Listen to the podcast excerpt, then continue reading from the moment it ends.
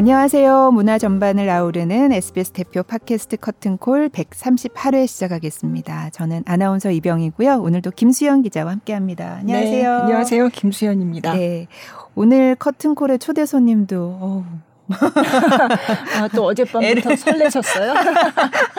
네. 네. 전 세계 주요 오페라 극장과 콘서트홀에서 활약 중인 최고의 베이스 연광철 씨를 모셨습니다. 안녕하세요. 반갑습니다. 네. 아, 소개하는데 옆에서 웃고 계시더라고요. 네. 목소리가 확실히 네. 네. 웃음 소리도 되게 음. 네. 먼저 본인 소개를 직접 목소리로 팬분들도 네. 이제 기다리고 계실 테니까 해주세요. 저는 성악가 영광철입니다. 네. 사실 뭐 성악가라는 표현은 잘 안 쓰고요. 그냥 오페라 가수 음. 그리고 또 한국에서는 별로 이렇게 이런 기회가 많이 없어서 익숙하진 않은데 네. 그냥 오페라 가수로 활동하고 네. 있습니다. 네. 네. 맞습니다. 오페라 가수. 네.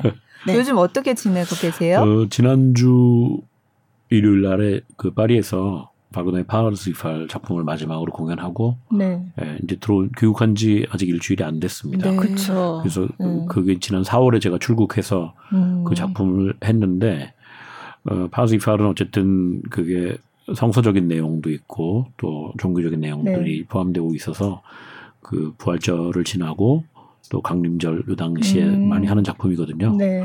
네, 그래서 파리에서 공연 일곱 번 잘 마치고 음. 그리고 귀국했습니다. 네. 그러니까 직전까지 공연을 하시고 네. 네.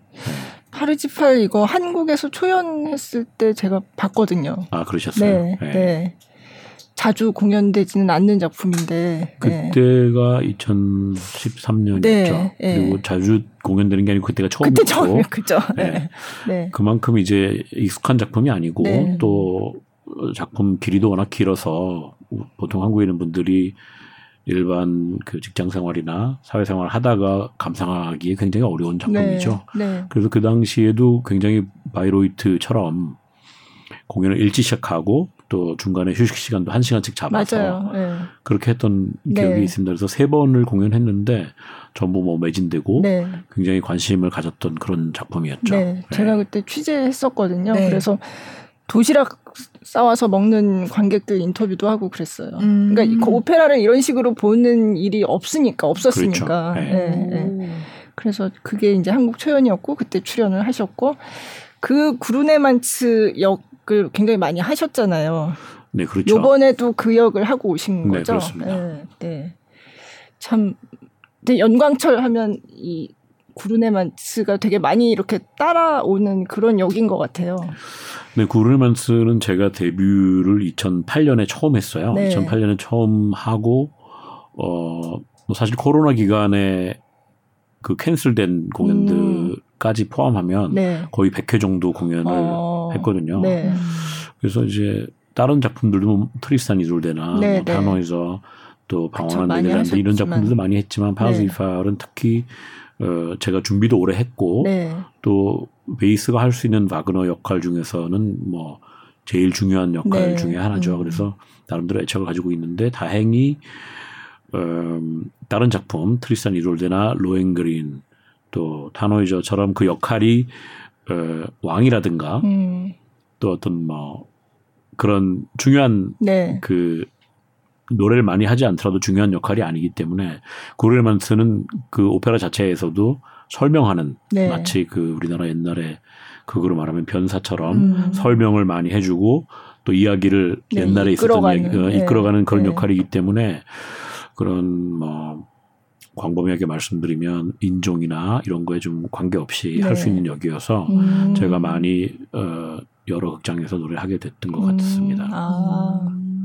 네. 아, 그런 면이 있었군요. 네. 네. 네. 그게 제가 보면은 가령 로엔그린도 제가 굉장히 많이 하는 작품인데 네. 로엔그린에서 제가 하는 역이 독일 왕이에요. 아, 네. 하인리히 왕인데 보통 유럽의 관객들이 로엔그린을 보러 왔는데 독일 음. 왕이 나왔는데 동양 사람이 음, 나왔다. 이게 나오면 굉장히 그 받아들이기 아. 어렵거든요. 아. 제가 저도 뭐 생각해 보면 우리가 생각해 보시면 가령 춘향전에서 다 우리 한국 사람이 하는데 변사또가 음. 한국 사람이 아니다. 아, 네. 그러면 뭔가 좀 이질감을 느끼게 되죠. 음. 그런 것처럼 어 외국에서 활동할 때 이제 작품에 따라서 또 제 역할에 따라서 그런 어려움들이 많이 있죠. 음. 네.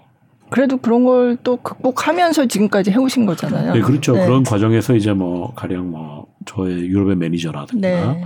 아니면 뭐 다니엘 바렌보임, 뭐 프라치도 도밍고 이런 사람들이 어, 어떤 뭐 인종이라든가 이런 거에 관계없이 네. 정말 음악에만 몰두하고 음. 악 적인 그런 능력을 높게 사는 사람들이기 때문에 네. 제가 그 속에서 성장했던 것 같습니다. 음, 음, 네. 네. 지금 구르네만츠랑 뭐 오페라 얘기를 하는데 저 뒤에서 지금 어 이거 세종문화회관 공연 얘기를 빨리 해야 되는데 언제 하지 이런 표정이 아니 아니었다고 하십니다 지금 아 네. 네. 그래서 이 오페라 얘기는 뭐 앞으로도 계속 하겠지만 네. 어쨌든 요번에 오신 거는 이제 세종문화회관에서 20 6일이죠 공연하시는 게 네, 겨울 나그네 공연을 네, 하게 맞습니다. 되셔서 네. 그 공연 얘기를 네 어차피 뭐 순서는 관계없이 네. 다할 얘기였어요. 네, 네, 네. 그래서 아, Dear 슈베르트 그렇죠. 음. 네, 그게 이제 전체 약간 슈베르트 축제 같은 공연이 이제 며칠 이어지는데 네, 네 그게 마지막 공연인가요? 네 그렇습니다. 네, 네. 폐막 음, 피날레. 네. 음, 선유예권 씨랑 같이. 그러게요. 네. 겨울 나그네. 네. 네. 얘기 좀 해주세요. 네. 어, 겨울 나그네는 뭐 여러분들도 잘 아시다시피 슈베르트가 이제 거의 뭐 죽음을 예감하고 또 얼마 앞두지 않은 상태에서 완성한 그런 작품인데 저는 개인적으로 뭐 성악 공부를 쭉 하면서 굉장히 애착을 가지고 불렀던 곡들인데 전부 전곡을 다 해볼 기회는 사실은 독일에서 처음으로 있었어요. 음, 그래서 네. 독일 분들과 공부하면서 또 그들이 바라보는 그 젊은이 그 방랑을 떠나야 되는 그 젊은이에 대한 어, 시선도 많이 또 볼 수 있었고 저 스스로도 어쨌든 한국 사람으로서 외국에 나가서 살고 사는 것 자체도 방랑 아, 중에 하나라고 네. 볼수 있었기 때문에 좀 나, 남다른 애착을 가지고 있는 그런 곡입니다. 음. 그래서 뭐 그동안 한국에서는 어, 정명호 선생님과 같이 네. 공연한 적도 있었고 네. 또그 다른 뭐 피아니스트들과도 공연한 적이 있었는데 이게 시간이 어, 거듭될수록 또 곡들에 대한 그런 느낌이 많이 달라지는 것을 느끼고 있어요. 그래서 음. 지금은 이제 제가 정문 선생님이나 다른 피아니스트들하고 비교했을 때 제가 저보다 연장자인 피아니스트들과 했던 것과 아, 지금 또 네. 젊은 피아니스트와 음. 제가 오히려 연장자가 된 음. 느낌 네네. 상태에서 이제 그 느낌을 서로 공유해야 되는데 아, 네. 아무래도 어, 전에 제가 그런 마이스터를 모시고 할 때와는 느낌이 많이 다르죠. 음. 어떻게요? 어, 저 스스로도 일단은 그 당시에 젊었을 때의 그 젊은이를 표현할 때, 그 제가 그 당시에 녹음을 이렇게 들어보면 굉장히 이렇게 좀 거친, 음. 좋게, 나쁘게 말하면 거친, 좋게 보면 어, 어디로 튈지 모르는 그런 젊음을 네. 결국은 방랑으로 떠나야 되는 그런 음. 모습을 보였다면 지금은, 음, 어떻게 생각하면 그때를 회상할 수 있는 음. 그런 분위기에서 노래를 시작할 수 있지 않을까 이렇게 음. 생각해요. 아, 아. 네. 그러니까 정명훈 선생님이랑 했을 때도 그게 2009년이었나요? 2009년이었어요. 네, 네. 그것도 봤어요, 저. 아, 그러셨어요? 네, 네, 네. 네. 그때 취재도 했었고요. 네. 네. 근데 그때도 벌써 십몇 년 전이잖아요. 그러니까 그렇죠. 그때랑은 진짜 지금 그리고 또 피아니스트가 또 이제 달라졌으니까 음. 젊은 어, 피아니스트로 바뀌었으니까 진짜 말씀하신 대로 많이 달라진 모습을 볼 수 있을 것 같아요. 네, 그리고 네. 이제 저 개인적으로는 이게 이제 독일 시인이 네. 그 당시에 이제 저희가 만약에 뭐 아까 춘향전도 말씀드렸지만 뭐 아리랑 이러면 아리랑에 기본적으로 깔려 있는 그 느낌을 알잖아요, 저희가. 그죠. 네. 그리고 어떨 때 아리랑을 부르는가, 뭐 음. 뭐 슬플 때도 있지만 기쁠 때도 아리랑을 부르고 그렇지만 독일이 그 당시에 그 사회의 모습을 볼 때 그 젊은이들이 방랑해야 되는 음. 그다음에 뭐 구체적으로는 경제적인 활동을 하기 위해서 그런 구체적인 활동들을 알아야지만 부를 수 있거든요. 그래서 네. 제가 조금 이제 아쉬운 부분들이라고 하면 음, 우리가 지금 세대에 그런 걸 공감할 수 있는 분위기가 음. 아닌 게 좀 아쉽고 아. 어, 이런 것들이 이런 작업들이 겨울나그네라든가 슈베르트 가곡 아니면 슈만 브람스 이런 곡들이 좀 더 많이 연주돼서 네. 그런 가곡 예술 가곡에 대한 어, 음. 애정이 훨씬 더 많아지면 훨씬 네. 좋겠다 이런 생각을 많이 해요. 아, 네. 네. 그래서 우리나라는 제가 이렇게 보면 모든 문화들을 굉장히 빨리 흡수하잖아요. 그렇죠. 빨리 네. 흡수해서 뭐 나쁜 의미로 드리는 말씀은 아니지만 변형된 모습으로 음. 많이 다가가죠. 음. 그래서 오페라 무대도 그렇고 클래식 무대도 그렇고 또는 그렇게 해서 발전된 뮤지컬이나 이런 걸 봐도 우리나라에 와서 참 독특하게 발전하는구나 이런 생각을 많이 네. 하는데 음. 우리가 유럽 무대에서 볼 때 보통 그런 분 많은 분들이 그런 말씀을 하시죠. 유럽의 이제 클래식이 점점 죽어갈 거다. 네. 이런 말씀들 하지만 제가 볼 때는 그 유럽 오페라 무대, 클래식 무대에 머리가 희끗희끗하고 할머니 할아버지들이 어렸을 때부터 클래식을 듣던 분들이 아니에요. 음. 어렸을 때는 다 우리 젊은이들처럼 힙합도 듣고 음. 뭐다 듣다가 결국에는 클래식으로 오는 거죠. 음. 그래서 그들이 그 그들이 뭐 인생을 생을 마감했을 땐 클래식이 더 이상 관계가 없을 거다 이게 아니고 네. 젊었을 때부터 수많은 음악을 듣던 사람들이 결국에는 클래식 나이가 들어서 네. 정말 감상할 수 있는 아니면 공감할 수 있는 음. 것이 클래식 무대라는 걸 느끼게 되는 건데 우리는 그렇게 되기 전까지 너무 많이 변형된 형태의 음. 무대 예술들을 보여주기 때문에 그런 부분들이 아마 조금 전에 말씀드린 것처럼 그런 예술 가곡을 즐길 수 있고 음. 또 그걸 접할 수 있는 이런 분위기들을 많이 해친다 이런 생각이 아, 들어요. 아. 네. 변형된 형태라는 건 어떤 걸 말씀하시는 그러니까 거예요? 뭐 구체적으로 말씀드려도 되나요? 가령 아, 네. 뭐 그런 무슨 팬텀 싱어? 그거를 제가 뭐 특별히 말씀드리는 이유는 거기에 보면 굉장히 재능 있는 성악가들이 많이 있어요. 네. 근데 그분들이 물론 거기에 나가서 성공하고 이런 것도 굉장히 좋은 일이긴 하지만 결국은 처음부터 그걸 하기 위해서 성악을 하진 않았을 거라는 음. 거죠. 그런 그렇게 생각해 보면 우리가 충분히 그렇게 재능을 가지고 있는 사람들이 클래식 무대에서도 그, 그 팬텀 싱어를 통해서 받을 수 있는 열광과 그런 음. 팬들이 생길 수 있는 있는데도 불구하고 결국에는 음 제가 말씀드린 그런 변형된 형태의 음. 클래식으로 어, 음. 결국은 관, 대중들에게 관객들에게 다가가고 있지 않나 이런 생각이 들어요. 음. 그런 부분들이 조금 뭐 제가 안타까워해야 될 부분이라고 생각하진 않지만 우리가 좀 더 좋은 관객, 좋은 무대에서의 그런 모습들을 보여주려면 음 젊은이들이 봐야 되는 모습이 좀 더 다른 모습이 아닐까 음. 이렇게 생각이 돼요. 음.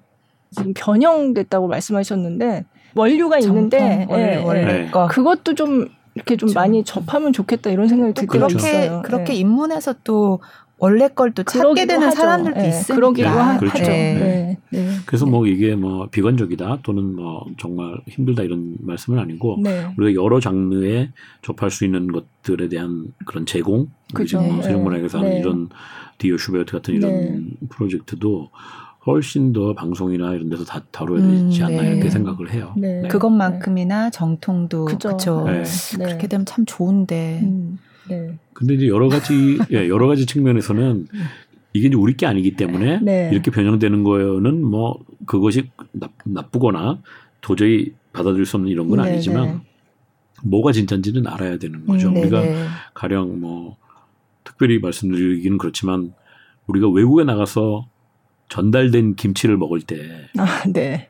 그게 과연 그들은 이게 한국 음, 식이라고 음. 말하지만 우리가 볼 때는 우리가 여기서 먹는 한국 음식은 아닌 거죠. 그렇죠. 그러니까 그런 것처럼 우리가 여기서 한국에서 하는 클래식도 외국 사람들이 볼때 음. 정말 아 이게 정말 정통적인 클래식을 하고 있구나라는 쪽으로 가야 되는데 정말 외국에서 먹는 한국 음식처럼 음. 아니면 외국인들이 한국에 잠깐 살았다가 만든 그런 김치나 이런 것처럼 음. 우리가 조금 어, 받아들이기 힘든 네. 그런 상태가 아닌가 이런 생각이 음, 들어요. 제가 볼 때는. 음, 네. 너무 또 그 그쪽에 치중돼 네, 있으니까 네, 네, 골고루 다 있으면 되는데. 그죠, 네. 음. 아 그러면 음. 겨울 나그네를 들어볼까요? 네. 네. 겨울 나그네 중에서 구테나트 들어보겠습니다. 네.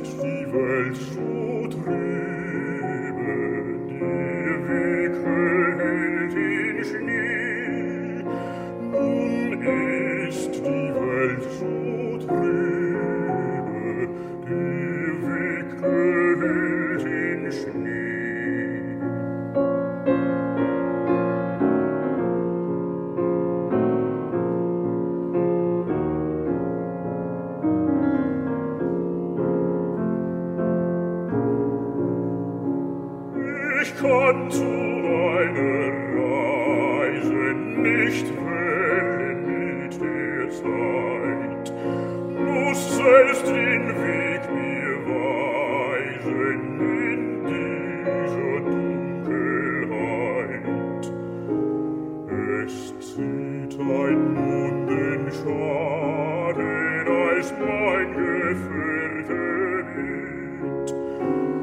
Es zieht ein Munden schaden, als mein Gefürchtet.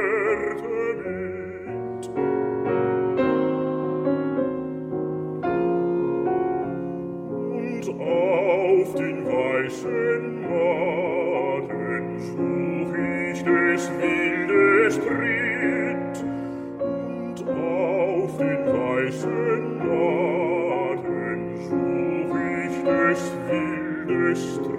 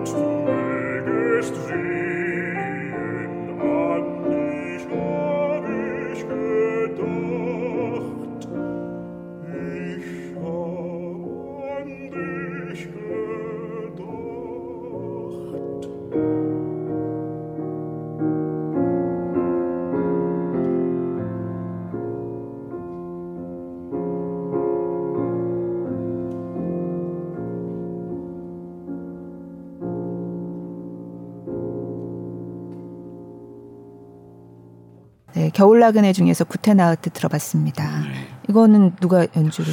이거는 제가 2000년 2000년 초경쯤에 아마 베를린에서 그 제 독일 피아니스트와 같이 네. 한 작품인데 네.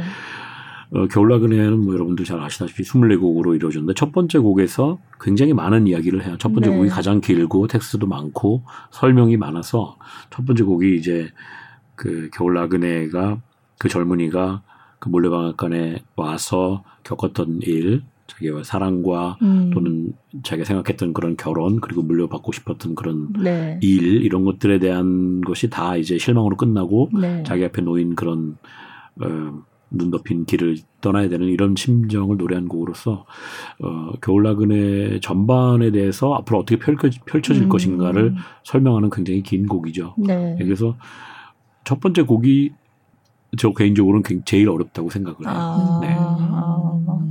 사실은 그 겨울나그네 제가 굉장히 좋아하긴 한데 그 가사를 아무래도 독일어니까 제가 들으면서 그게 이게 무슨 말이구나 하고 알아듣고 듣는 건 아니잖아요. 그쵸, 그러니까 네. 대략 이제 아 음악이 좋구나지 이거를 막 가사를 하나하나 씹어서 들을 수 있는 상황은 아닌데 어, 그 제가 어디 책을 보니까 이거를 오페라로 분류하는 분도 계시더라고요. 약간 그렇죠. 오페라적인 그런 그렇죠. 그래서 실제로는 네. 독일에서는 이제 어떤 극장 같은 경우에는 이것을 네. 연출도 하고 그러니까요. 연출도 네. 하고 가수가 한 군데서 부르고 연출해서 뭐 무용이라든가 연기, 네. 조명 이런 걸 해가지고 그렇게 하는 경우도 많이 있어요. 음. 그리고 뭐 오케스트레이션이 또, 또 돼서 네. 오케스트라와 같이 공연하는 경우도 있고 네. 그 그걸 사실 보면 24곡이 계속 그 방랑자가 길을 떠나서 어, 맞게 되는 그런 그쵸. 상황들이 네. 계속 나타나기 네. 때문에 그것을 오페라처럼 하나의 대본 그 물론 뮬러의 시이긴 하지만 네. 그거를 오페라 대본으로 보고 오페라처럼 음. 그렇게 받아들이는 분들도 많이 계시죠. 네. 네. 혹시 그런 공연도 해보신 적 있으세요? 저는 해본 적은 아, 없어요. 네. 네. 네. 네. 근데 그 책을 이게 보다 보니까 아 그런 측면이 있구나 이런 생각이 저도 들더라고요. 음. 그래서 그냥 뭐 우리나라에서는 사실 뭐 보리수 이런 게 이제 되게 많이 알려져 있잖아요. 예. 네. 근데 이제 이게 전체 연가곡 중에서 이제 한 곡이고 네. 이게 뭔가 이렇게 다 연관성이 음. 있는 얘기들이 계속되고 젊은이의 얘기인데 네. 네. 그래서 뭐 들을 때마다 좋은데 예. 어떤 곡을 제일 좋아하세요? 물론 뭐 24곡 예. 한 곡을 찝기는 그렇지만 한 곡을 찍긴 정말 어려운데요. 네. 예. 일단은 뭐 그 여러 가지 해석이 있죠. 이 방랑자에 대해서 정말 뭐 어디를 떠났고 네. 성문을 벗어나서 산을 가서 뭐 까마귀를 만나고 네. 이런 제가 같은 경우에는 이제 일단 전곡을 연주하다 보면 24번째 곡을 에서 음. 도착하면 살짝 아 이제 긴 여정이 끝나는구나 이런 생각이 음. 들어서 사실 마지막 곡이 그 저 개인적으로는 시사하는 바가 크다고 생각해요. 그게 음. 결국에는 그 노악사 길거리의 네. 악사를 만나서 이렇게 대화하는 것처럼 그 상황을 설명하고 대화하는 네, 것처럼 돼 네. 있지만 네. 결국은 그 사람이 자기 스스로가 아닌가 이런 생각을 해요. 음. 그래서 처음부터 아마 어쩌면 도시를 떠나지 않고 뭐 우편마차 소리도 들리고 뭐 그런 여러 가지 상황이 결국에는 그 악사의 모습이 바로 그 방랑자의 모습이 아닌가 이런 음, 생각을 해서 네. 마지막 곡을 부를 때에 제일 편안함을 느끼죠. 음, 네. 음. 저 피아노의... 보리수밖에 모르는데 잘 들어봐야겠다. 아, 네. 음. 피아노의 역할은 어, 어떠세요? 이게 사실은 노래를 혼자 하는 거라고 생각하지만 이 피아노가 굉장히 중요한 역할을 하잖아요. 네. 그렇죠. 피아노는 사실은 우리가 이제 또 다른 방법으로 말씀드리면 오페라는 이 뭐 가곡이랑 똑같이 가사가 있고 성악적으로 노래를 하고 이제 오페라는 조명도 있고 의상도 있고 분장도 하고 그다음에 무대 장치도 있고 또 연기도 해야 되잖아요. 네. 그래서 굉장히 그 어떤 상황이라든가 어떤 이야기가 전달되기가 쉽죠. 네, 뭐 누굴 죽인다든가 네, 뭐 네. 이런 장면도 연출되고 그러지만 이거 같은 경우에는 사실은 음성과 음. 피아노가 다거든요. 그다음에 물론 성악을 하는 사람은 텍스트가 있긴 하지만 네. 그러다 보니까 이 텍스트에서 이야기하는 것들을 피아노 부분에서 다 같이 해줘야 되죠. 음. 네, 그게 이제 가곡 유럽에 보면 이제 가곡만 전문을 하는 피아니스트들이 그죠. 있어요. 네. 그분들이 이제 표현하고 그분들이 이제 성악가들과 함께 작업할 때 가장 중요한 것들이 내가 텍스트 가사를 이야기할 때 피아노에서 어떤 이야기를 해주고 있는가에 따라서 그 가사의 컬러가 바뀔 경우도 되게 많아요. 네. 네 그래서 그런 부분들을 어, 특별히 더 부각시키고 더 어, 성악하는 사람들 도와주고 이런 분들이 이제 가곡만 반주하시는 네. 그런 분들이 네. 많이 계시죠. 네. 그 피아노가 하는 부분이 물론 성악가가 음성과 텍스트를 전달하긴 하지만 피아노 부, 분에서 그의 전체적인 그 배경과 전체적인 이야기들을 해주는 경우가 굉장히 많습니다. 음. 음. 아까도 왜 피아노 연주자 가 이제 어려져서 또 느낌이 좀 달라지고 네. 이런 얘기 하셨잖아요. 네. 그러면은 뭐 사전에 그뭐 어떤 피아니스트랑 같이 하고 싶다라든지 아니면 같이 뭐 얘기를 나누거나 이런 게 있는 거예요? 그렇죠. 그 예원 씨가 네. 합류하면서 이걸 꼭 하고 싶다고 그래서 흔쾌히 하기로 했죠. 아, 네. 네. 그래도 뭐 독일에 살고 있고 네. 또 슈베르트 워낙 좋아하셔서 네, 같이 아마 굉장히 좋은 음. 무대가 될 것 같습니다. 아, 음. 네. 아, 막 그러네요. 독일어를 이해하는 것도 되게 중요한 것 같아요. 그렇죠. 네. 네. 그래서 독일어에 관한 그런 것도 이제 제가 좀 전에 말씀드린 것처럼 제가 이제 연장자가 되다 보니까 네. 그런 거를 이제 설명해서 그 독일에 산다고 해서 꼭 독일어를 잘하고 음. 또 독일의 문화를 다 안다라고 말하기 아, 힘들거든요. 네네. 그래서 그런 부분이 우리가 예를 들면 뭐 슈만의 시인의 사랑의 네. 첫 번째 곡이 이 아름다운 5월에라는 음, 네. 제목으로 시작하는데 제가 한국에서 그 노래를 공부할 때 보면 우리는 봄이 이미 3월 말부터 시작해서 시작되는데 왜 왜 5월에 봄이 시작되고 꽃이 음. 피고 이렇게 얘기를 그 시를 음. 이해할 수가 없었거든요. 아, 근데 그러네요. 독일에 가 보니까 정말 4월에 날씨가 너무 안 좋고 네. 그래서 5월이 되면 정말 아 봄이 됐구나. 아. 그래서 이 시가 그렇게 아, 아름다운 5월에라고 이렇게 음. 시작을 하는 거 이런 거를 알게 되거든요. 네. 그게 우리가 단순히 사전을 찾아서 그 의미를 알고 또 선생님이 가르쳐줘서 음. 이런 거보다도 실제로 그 안에 들어가면 네, 아 네. 여기는 벌써 5월이 봄, 진정한 봄이구나. 아, 네. 그래서 시 하이네가 이렇게 시를 썼고 또 이렇게 작곡을 했구나 이런 거를 아, 이제 알게 되는데 네. 겨울나그네 같은 경우에도 마찬가지죠. 우리가 이제 뭐 그런 여러 가지 왜 그 여, 물레, 물레방앗간 아씨를 사랑해서 또 자기가 뭐 어떤 꿈을 가졌는지 그리고 왜 떠나야 되는지 이런 것도 사실은 독일의 중세에 중세까지는 아니지만 뭐 1800년대 젊은이들이 어떤 삶을 살았는가 이런 걸 음, 알게 되면 네. 좀더 이해하기가 쉽게 되죠. 음, 네. 음. 그들이 가령 공업화가 되지 않은 그런 사회에서 젊은이가 어, 자기 가정을 꾸리고 자기의 일터를 찾으려면 네. 어디론가 떠나야 되거든요. 네. 자기 아. 버지 밑에 있, 으면안 되고 물론 그거를 이어받는 뭐 어, 그런 경우도 있지만 만약에 아들이 둘 셋이 되면 아, 네.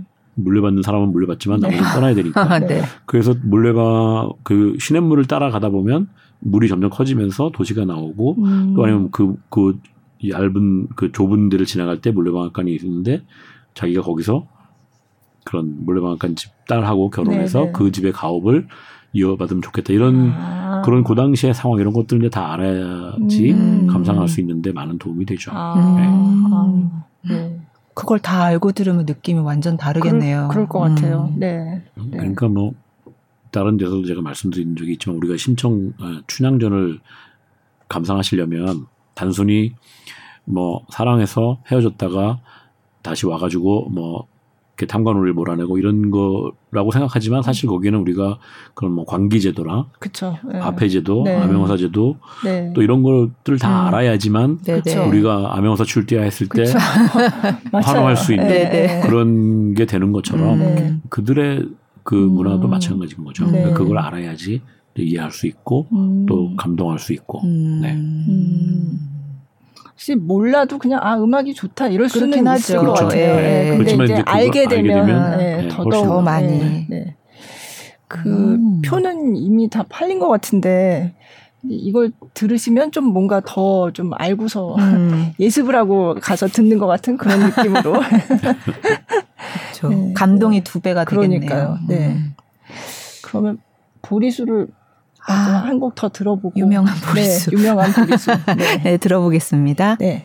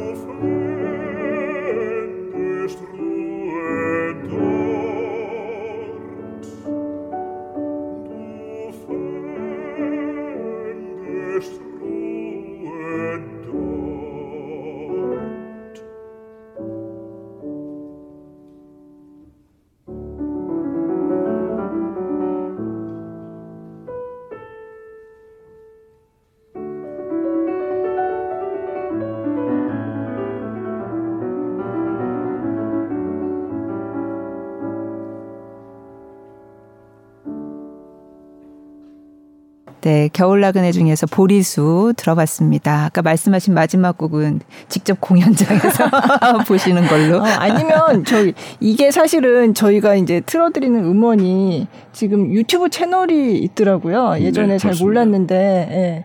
찾아보시면 거기, 거기 이제 예, 다 올라와 있어요. 사실은 그래서 거기 다른 곡들도 있으니까 음. 그렇게 들여보셔도 될 것 같고 네. 유튜브 채널을 하고 뭔가 안 하실 것 같아요. 같은 그런 느낌이었는데 하시 하시더라고요. 음, 네, 네, 그렇죠. 그 사실은 뭐 코로나를 맞이해서 그 코로나 이전까지 뭐 굉장히 바쁜 스케줄에 네. 있었는데 코로나가 되면서 이제 스케줄이 많이 캔슬되고 그렇죠. 이러면서 한국에 들어와 있었는데 이제 그런 아이디어를 딸아이가 줘가지고 오. 그런 음원들을 이제 제가 다 찾아서 네. 하기 시작했죠. 음. 굉장히 부족하고 별로 뭐 올라가 있는 건 많이 없지만 그냥 음. 네. 아 코로나 기간에 만드셨구나. 네. 네. 네. 그 만들어 보니까 어떠세요? 아 이거 만들기 잘했다 이런 생각이 좀 드세요? 아 그런 생각이 들진 않아요. 아, 네. 왜요? 그 사실은 이제 우리가 잘 아시겠지만 뭐 그림을 그리거나 아. 니면 뭐 이렇게 작품을 이렇게 찍거나 그러면 이게 남잖아요. 그죠. 네. 근데 이제 저희가 하는 이 무대 예술은 사실은 시간 속에서 이루어지는 음. 예술이기 때문에 그 네. 시간 속에서 그 공간에 함께 했을 때 네. 그거를 감상할 수 있고 맞, 습니다 그런데 네. 어, 그것을 단순히 뭐 음원이라든가 아니면 네. 뭐 공연 그런 영상으로서 남긴다고 해도 결국은 그건 그 당시에 있었던 그 현장에서 있었던 그 시간이거든요. 네. 그래서 우리가 뭐 매일 김치찌개를 먹어도 매일 맛이 조금씩은 다르잖아요. 네. 네. 어느 날 뭐가 더 들어갔고 어느 날 네. 뭐가 더 들어 이런 것처럼 음, 뭐 부끄러운 모습이죠. 음. 네. 어, 그 음. 녹음을 그러니까 뭘 이렇게 녹음을 하고 이렇게 하는 거를 별로 원하지 않으시나 봐요. 네, 네. 별로 뭐 그렇게 네. 기록을 뭐 남기고 이런 거가 좀좀 아. 좀 부끄럽다는 생각을 많이 해요. 아. 네. 그래도 팬 입장에서는 그러니까 네. 듣고 싶어 하는 사람들이 있을 것 같은데. 네. 글쎄요. 현, 장에서 들으시면 제일 좋죠. 아 물론 그렇죠. 이제 현장에서 이제 사실은 이게 공연이 이게 물론 이게 시간이고 그 현장이 있어야지만 되기 때문에 그게 너무 좋기도 한데 그게 또 제약이기도 하거든요. 그렇죠. 네. 딱 맞춰서 그 시간에 가야 하는 음. 그런 네. 것 때문에 지나면 또 못 들으니까 네. 듣고 싶은데 네. 네. 그러니까 네. 사실은 그런 제약 때문에 더 귀중한 거일 수도 있죠. 그쵸. 공연이라는 게. 네.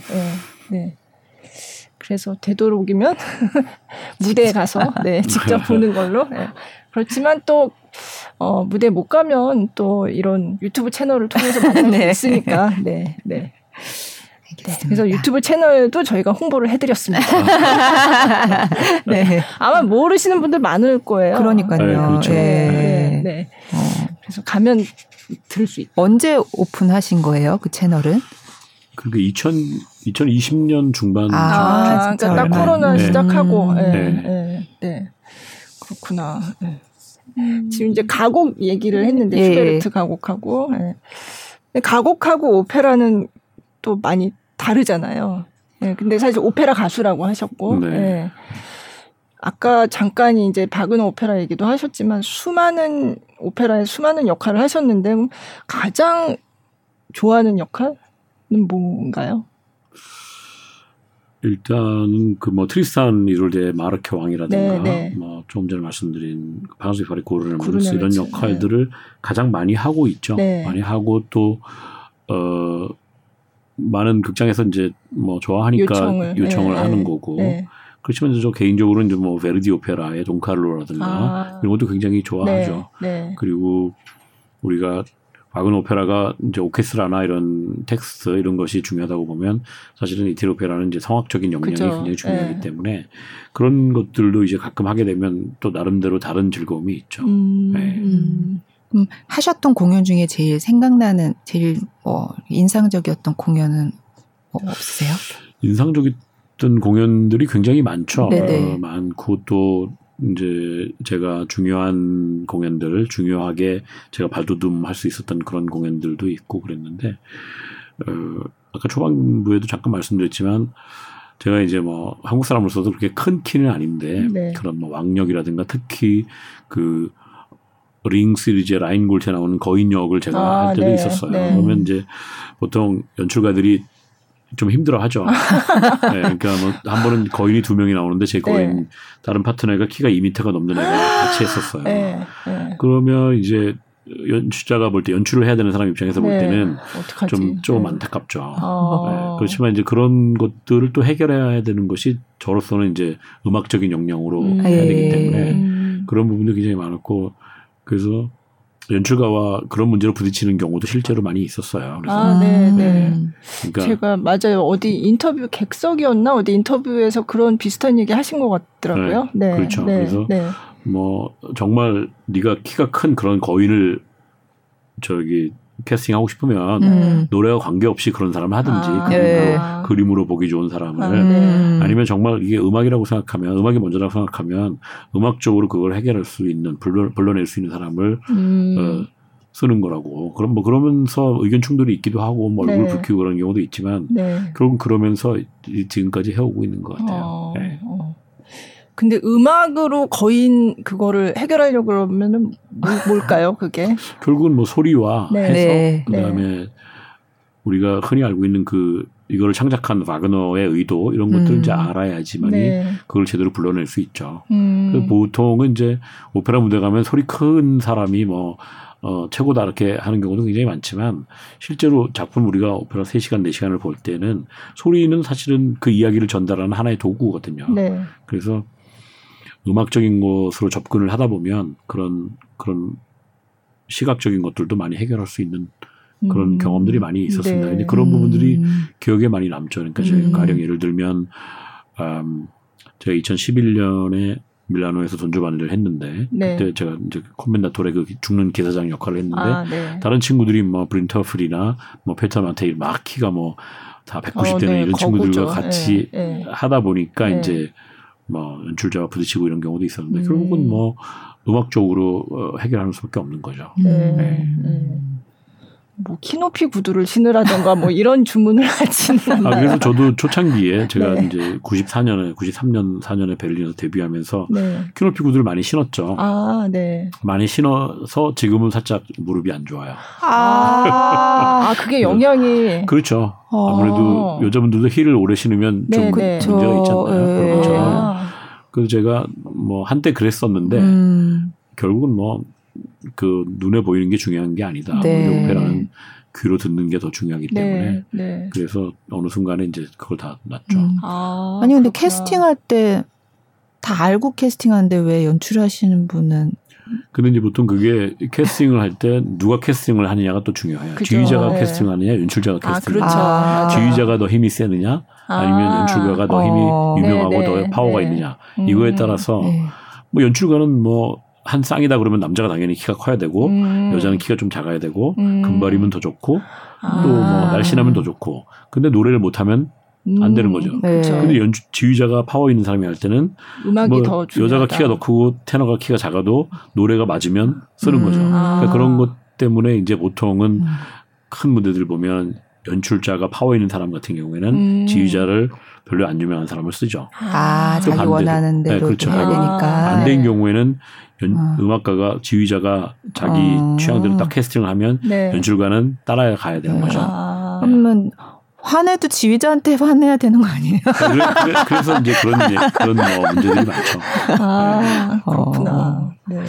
참 재밌네요. 네. 돈조반이 얘기하셨으니까. 네. 그 아, 노래도 또 맞네요. 들어볼까요? 네. 샴페인의 노래? 네. 이거는 그렇죠. 어떤 장면에서 나오는 노래예요?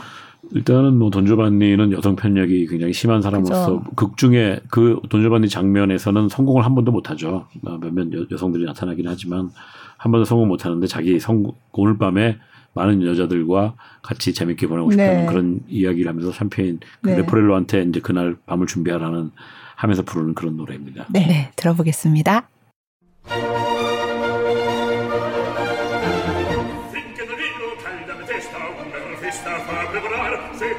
ragazza, qualche ragazza, Pietro per quella cerca venar, Pietro per quella cerca venar, cerca venar, cerca venar, mentre gloria e l'anasia, il piruetto, il la foglia, il la demanda, a velar chi il vai a velar chi la foglia, a velar chi la demanda, a velar, e il suo e il tuo canto, con cosa bella può amoreggiar, può amoreggiar, può amoreggiar, La velista, domma mattina, una vecina deve vetar. regina deve evitar, sempre in piazza qualche ragazza che come bella.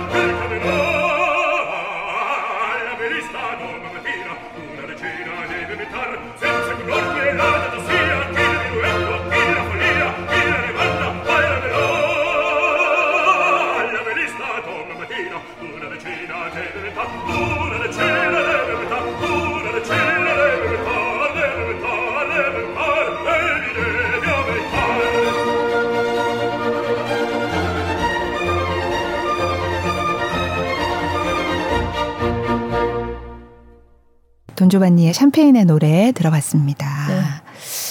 음, 그 또 사실 서울대 교수로 계시다가 연주 많이 말이에요. 하시겠다고 네. 이제 이제 그만하셨는데 그래서 많이 아쉬워하는 분들도 많으셔가지고 아쉬워하는 분들이 아쉬워 아쉬워하는 학생들이 있는지는 모르겠지만 아, 그 학, 네. 학생들이요. 네. 네. 뭐 학생들은 어쨌든 뭐 공부를 열심히 하다 보면 또 네. 어디선가 만날 수도 있고 네, 네. 또 제가 뭐 그렇다고 개인적으로 컨택해서 그뭐 소리를 컨트롤하거나 이런 경우에는 얼마든지 시간을 낼 수 있으니까 아, 그런 건 문제는 아닌데 일단은 잘 아시다시피 우리가 건축가를 졸업하면 기능, 그 기사 자격증을 따고 또 건축, 그 건축가 기사, 기사 들을 쓸 수 있는 회사들이 있잖아요.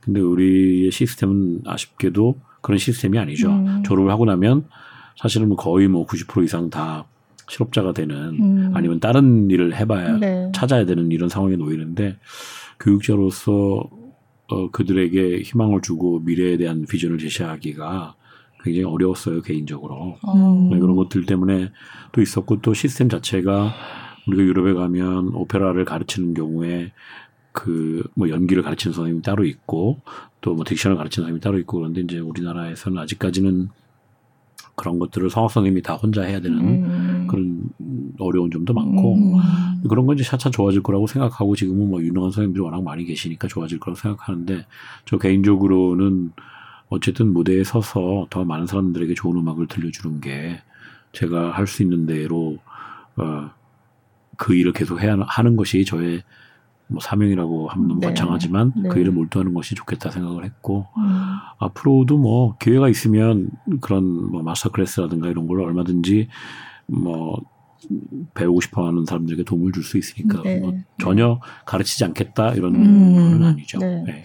예전 제가 옛날에 인터뷰했을 때도 그런 한국 학생들을 이렇게 좀 어, 좀 이렇게 가르쳐 주고 좀 해외 소개하고 이런 역할을 나중에 하고 싶다 이런 음. 말씀 하셨던 기억이 나요. 네, 네 그렇죠. 그런 네. 거는 뭐 지금도 그렇긴 한데 지금은 이제 여러 가지 시간이 많이 흘렀기 때문에 네. 여러 가지 어, 시스템이나 또 프로그램들이 많이 있어서 그런 걸 실제로 하고 있는 친구들도 있고 네. 그런데 어쨌든 희망적으로는 그들이 유럽에서 계속 버티고 세계 무대에서 계속 버텼으면 좋겠는데 음. 그렇지 못한 경우가 굉장히 많죠. 그런 게좀 음. 안타깝고 음. 재능이고 또 정말 오페라 무대나 세계 무대에 도전하고 싶은 이런 사람들은 좀 더 자기의 목표나 또그또 그걸 이루기 위한 노력들에 대해서 훨씬 더 구체적이고 어 집요한 그런 음. 작업들이 필요해요. 음. 그럼 그 해외 생활에 그게 어려운데 견디고 버텨줬으면 좋겠다라고 하셨는데 그러면 스스로는 어떻게 버티셨어요? 그 버티게 한 원동력은 뭐였나요? 저는 어쨌든 한국에 뭐 별 한국에 와서 별 할 일이 없었고 음. 또 제가 외국에서 활동하는 것을 뭐 어, 다른 사람들처럼 한국에서 뭐 대대적으로 홍보를 한다든가 그런 것도 뭐 관심도 없었을 뿐 아니고 또 그런 루트도 없었어요. 그래서 그게 뭐 내가 원해서 뭐 보도 자료를 보내고 뭐 신문사에 그런 것도 사실은 우리가 진주를 알아볼 때는 드러나면 그 진주가 이제 더 이상 뭐 보석이 아니라고 말할 수는 없지만 드러나면 드러날수록 사실은 그 빛, 빛이 덜해간다고 저는 음. 생각하거든요. 음. 그래서 외국에서는 저를 불러주고 또 저에 대해서 저의 노래를 듣고 또 감동하고 이런 분들에 대한 만남 또 그런 무대에서의 기회 또 굉장히 기쁘게도 그런 중요한 무대들에서 저한테 또 큰 역도를 주고 이래서 네. 그런 것들이 제가 계속 무대에서 살아가야 되겠다고 하는 음. 그런 원동력이 됐죠. 음. 네. 음. 사실은 제가 뭐 우리나라 뭐 외국에서도 마찬가지지만 네. 별로 어, 인터뷰나 이런 사실은 이 자리도 뭐 우리가 이런, 이런 기획을 했기 때문에 제가 하는 네. 건데 네. 어, 왜냐하면 그것들이 기사를 쓰는 분들이 네. 자기네들이 그런 뭐 제목이나 이런 걸 정하잖아요. 네. 그래서 사람들이 좀 혹할 수 있는 네. 우리가 말씀드린 좀뭐 낚을 수 있는 네. 그런 기사로다가 이제 쓰는데 제 경우에는 이제 그런 뭐 공고를 나왔다든가 뭐 소를 팔아서 대학을 나왔다든가 이런 이야기들이 사람들이 어, 관심이 있어서 보고 뭐, 아, 이런 사람이 있, 구나라고 생각을 하지만, 음. 사실 제가 벌써 뭐 거의 30년 넘게 해오는 이 일에서는, 어, 정말 뭐 김선생님처럼 그 관심을 가지고 언제, 언제, 언제 어떤 중요한 일들이 있었던가를 네. 아는 사람들은 별로 없거든요. 어, 별로 제가 거기에 어 제가 있습니다라고 하는 음. 편이 아니기 때문에 네, 네. 뭐할 수 없죠, 그거는. 음, 음. 그래서 뭐 제 경우에는 어쨌든 뭐 그런 인터뷰나 뭐 이런 거 할 때도 뭐 신문 뭐 이런 매체에서도 얘기할 때도 꼭 뭐 세계적인 뭐 세계를 제패한 뭐 음. 뭐 어디에 영웅 뭐 이런 거 음. 제발 좀 빼달라고. 음. 나는 그냥 나를 불러주는 데 가서 열심히 노래하고 네. 또 사람들이 감동할 때 또 박수갈채 받으면서 음. 그, 런 그런 음악적인 아니면 음. 그런 어, 예술적인 어떤 그런 활동에 대해서 좀 관심을 가지고 그곳에 포, 그것에 포커스를 맞췄으면 좋겠는데 그렇지 않은 게 이제 좀 안타깝죠. 그래서 음. 사실은 썩 인터뷰나 이런 걸 하는 편은 아닙니다. 아. 네. 음. 근데 나와주셨네요. 여기에. 제가 막, 막 졸랐어요. 아, 근데, 음. 음, 오페라라고 하면, 사실 실제로 하시는 분들은 다 그런 것도 아닌데도 오페라는 부자들만 보는 거. 부자들, 그리고 또 뭔가 성악 이든 뭐 클래식 음악을 한다 그러면, 어, 이건 부자들이 하는 거 아니야? 라는 그런 음. 일부 예, 그런 즐기는 사람도 하는 예, 사람도 예, 좀 여유가 있다 생각하죠. 인식이 있는 것도 어. 사실이거든요. 음. 예. 그거는 어떻게 하세요? 근데 우리가 생각해 보시면 우리가 뭐 50년대, 60년대 아니면 그 이전 시대에 뭐 심파극을 보러 간다든가 이럴 때는 그걸 보러 가는 이유가 집에 TV가 없었기 때문이죠. 네. 라디오도 뭐 그 당시에는 뭐그 네. 아무 데서나 들을 수 없었던 네. 그런 시대이기 때문에 그런 무대를 보러 가는 거죠. 네. 그 유럽에서도 결국에는 귀족들이 오페라단을 가지고 있었고 가수들을 먹여 살리고 음. 악가들을 뭐 하인과 같은 그분 아니지만 음, 네. 같이 고용해서 네. 살아갔던 그런 어, 시대가 있었죠. 네. 그 지금도 뭐 사실은 우리가 잘 알다시피 경제적으로 어려울 때 제일 빨리 돈을 줄일 수 있는 데가 문화 문화, 문화 쪽이죠. 네. 그 다음에 더 힘들면 뭐 체육 쪽이나 네. 그렇게 되는 것처럼 이제 사실은 배가 불러야지 뭐 음악도 듣고 보러도 가고 이렇게 되는 것처럼 어 어쨌든 경제적인 게 없으면 할 수 없는 건 음. 사실인 거죠. 그렇지만 네. 모든 음악하는 사람들이 다 배가 뭐 경제적으로 넉넉하고 네. 그렇게 해서 하는 건 아닌 거죠. 네. 우리가 뭐 대학로에 가보면 정말 배가 고프고 뭐 맨날 라면만 드시는 분도 계속 연극을 하는 것처럼 음악가들은 사실은 그런 뭐 부르주아나 이런 것과 거 리가 멀고 네. 다만 오페라 같은 경우에는 어, 제작비가 워낙 많이 들고 또 가수들 같은 경우에는 그 작품 몇 번을 하기 위해서 굉장히 많은 시간들을 거기에 또 몰입해서 그것만 준비하고 있고 이런 상황에 보면은 이제 말씀하신 것처럼 뭐 공연표가 너무 비싸고 이런 음. 것들은 어, 개개인이 사실은 부담하기보다는 사회 전반적으로 사회 그뭐 대기업이라든가 네. 아니 국가에서 음. 그걸 제공해 줘야 된다고 생각해요. 음. 그래서 우리가 저도 한국에서 몇 번 오페라를 해보면 방송국에서 뭐 그런 공영방송 이런데 와서 찍어도 밤 12시 이런 데 내보내잖아요. 네. 누가 보겠어요. 그런 것처럼 네. 그 별로 관심 없는 게 돼버렸죠, 우리나라에서. 음. 좀 안타까운데 우리나라에서 어쨌든 제작하는데 굉장히 많은 비용이 들고 가수들이 또 그거로 또 생활을 해야 되다 보면 네. 당연히 그 공연 티켓이 좀 올라가고 가격이 그런 것들은 감수해야 된다고 생각해요. 음, 그래서 네. 제가 외국에서 이렇게 보면 뭐 축구팀 이럴 때 뭐 삼성, 뭐 LG 뭐 다 체육복에 다 매달고 뛰지만 아, 네. 오페라 하우스 후원하는 기업은 없거든요. 음. 그 사실 뭐 꼭 비교해서 좀 안타깝지만 일본이나 뭐 이런 도요타나 렉서스 이런 데 보면 굉장히 중요한 오페라 하우스 음. 또 오케스트라 이런 데 후원도 많이 하고 음. 네. 그래서 또 그들의 음악가들이 또 많이 음. 활동하고 이런 경우가 있는데 우리나라 같은 경우에는 그 음악가들은 전부 각개 전투식으로 나가서 그렇게 된 음. 사람들이거든요. 그거를 사실은 어, 나라나 대기업, 삼성이나 이런 데서도 굉장히 좀 어, 눈여겨 봐야 되는 부분이라고 음. 생각해요. 음. 네. 음. 다 들으셨어야 되는데 오늘 이거. 아, 네. 많은 분들이. 네. 후원 좀 많이 해주시게. 아, 네. 좀 음. 그죠. 우리는 네, 개인 그러네요. 개인이 음. 너무 열심히 해서 그렇죠. 네, 네. 그렇게 잘 나가는. 네. 뭐그 부분에서 성악가들은 사실은 다른 음악가들도 굉장히 많이 계시지만 유럽의 무대 특히 뭐 제가 이번에 프랑스에서 파리 바스티유에서 네, 오페라 네. 할 때도 한국 남자분들이 그한 20명 가까이 돼요. 오. 어. 그럼 그 정도 퍼센트를 차지하는 독일 극장들도 굉장히 많거든요. 그쵸, 네. 그분들이 다 개개인 한국 사람들이 그들 스스로 가서 오디션해서 거기서 그쵸, 물론 네. 어, 인간적으로 보면 그들이 삶의 터전을 거기서 잡은 거로 보지만 우리가 국가적인 차원에서 볼 때는 그 많은 음악가들이 우리나라에서 할 수 있지만 외국에서 그 자리를 차지하고 있는 거거든요. 네. 그런 것들에 네. 대한 좀 새로운 시선이 필요하다고 음, 봅니다. 네. 네. 근데 독일의 오페라 극장들은 한국인 빠지면 안 돌아갈 거란 얘기를 들었어요. 그러면, 제가. 그러면. 네. 네. 네. 진짜 음악성이 풍부한 민족인가 봐요. 그렇죠. 네. 네. 전에 제가 인터뷰했을 때, 어, 그니까 성공을 하려고 뭘 지금까지 뭘 해온 게 아니다.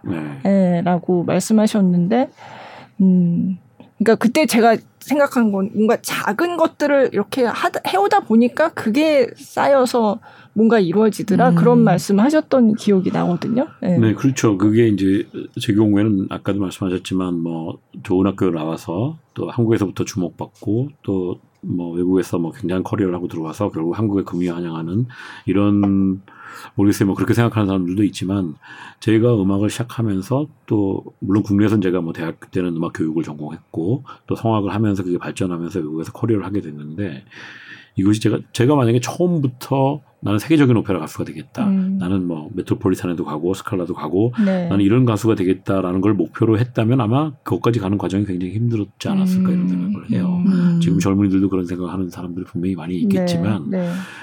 처음부터 그런 목표를 가지고 시작했다면 얼마나 힘들겠어요. 네. 음. 그리고 만약에 그걸 이루지 못했을 때에 실망이 또 얼마나 될 테고. 근데 음. 제 경우에는 제가 베를린 극장에서 오디션해서 바렌붐을 만나고 이런 것들이 아 내가 음악을 해도 되나 보다. 음. 그러면 좀 잘해야지. 음. 내가 외국에서 동양애가 와서 결국은 동양애가 좀 있다가 그냥 떠나는 그런 경우 굉장히 많거든요. 네. 한국에 좋은 자리 나면 바로 바로 네. 들어오는 이런 경우 굉장히 많은데 제 경우에는 제가 여기 와서 이런 기회를 얻었으면 정말 좋은 음악을 얘들이 음. 왜 이런 음악을 하는지 왜, 왜 5월에 봄이 오는지 이런 음. 것들을 알면서 그 속에서 살아가다 보니까 결국에는 그런 중요한 무대에서도 연주를 하게 됐고 또 네. 훌륭한 음악가들을 만나서 또 알게 되고 이런 삶을 살아오지 않았나 이렇게 생각해요. 네. 음. 그럼 음악을 업으로 하는 후배들에게 이렇게 좀 좋은, 좋은 말씀. 네. 근데 뭐 지금까지 말씀드린 것처럼 그게 음악을 한다는 것은 결국은 음악이 드러나야 된다고 생각해요.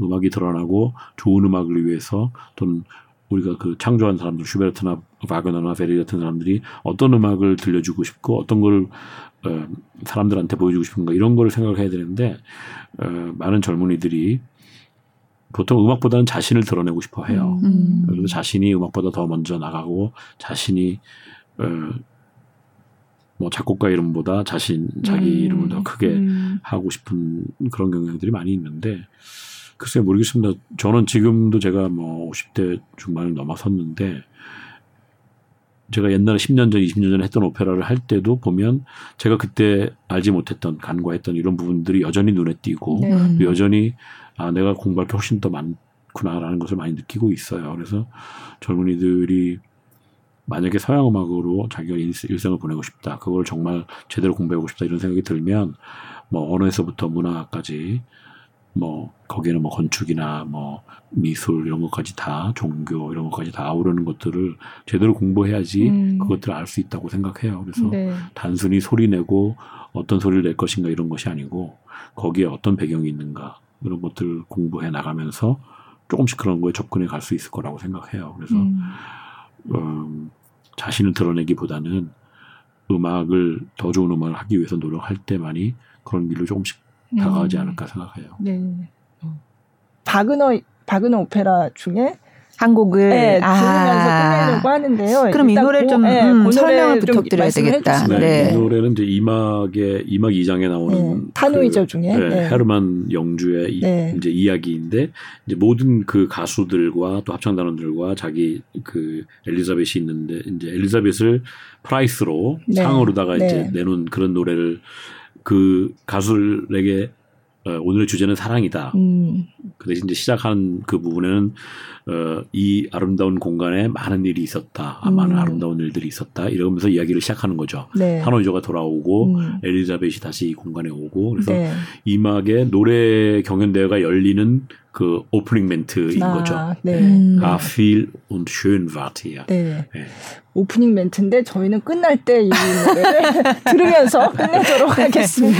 네. 아, 네. 네. 그럼 마지막으로 뭐 한 말씀 부탁드릴게요. 오늘 이 예. 인터뷰 별로 안 좋아하시는데 오늘 나와주셔서 정말 저희로서는 너무 좋았지만 네, 뭐 어쨌든 저는 이제 다음 주에 그 세종문화회관 네. 잼볼에서 겨울나그네로 네. 또 오시는 관객들을 맡게 되는데 네. 네. 앞으로도 한국에서 뭐 좋은 기회로 또 어, 만나게 될 수 있기를 바랍니다. 네, 오페라도 네. 음. 오페라 계획 한국에서 있는 거 있으세요? 없어요. 아, 아. 지금은 없구나 아직. 그, 그 말씀을 또 드리면 한국 오페라는 너무 그 단기적으로 계획을 음, 하기 때문에 맞아. 외국의 오페라 하우스들이 뭐 2, 3년, 2, 3년 전에 3, 4년 앞서서 아. 계획하는 데에 에, 중간에 끼어야 되기 때문에 그죠. 그런 점이 굉장히 어렵고 음. 지금까지 뭐 김선생님 말씀하신 것처럼 제가 한국에서 했었 했었던 그 작품들은 제가 정말 비는 시간에 네. 그 단체에서 쪼개서 그거를 네. 계획을 해서 그때 맞춰줬기 때문에 할수 아, 있었어요. 네.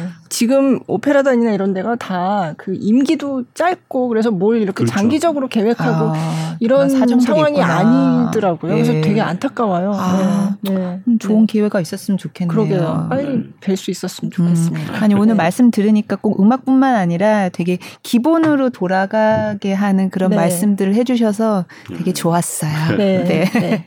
오늘 이렇게 나와주셔서 정말 정말 네. 감사드리고요. 네. 네. 그러면 어, 노래를 들으면서 인사를 드리겠습니다. 그 오프닝 멘트 그 노래 다시 한번 제목을 제목 한번 발음은 다시 한번 해주시면 안 돼요. 도저히 따라할 수가 없어서. 네, 타노이저 2막 2장에 나오는 가필 und schön wart hier. 아, 네. 네. 이 노래를 마지막으로 들으면서 인사드리겠습니다. 네. 나와주셔서 네, 감사합니다. 감사합니다. 고맙습니다.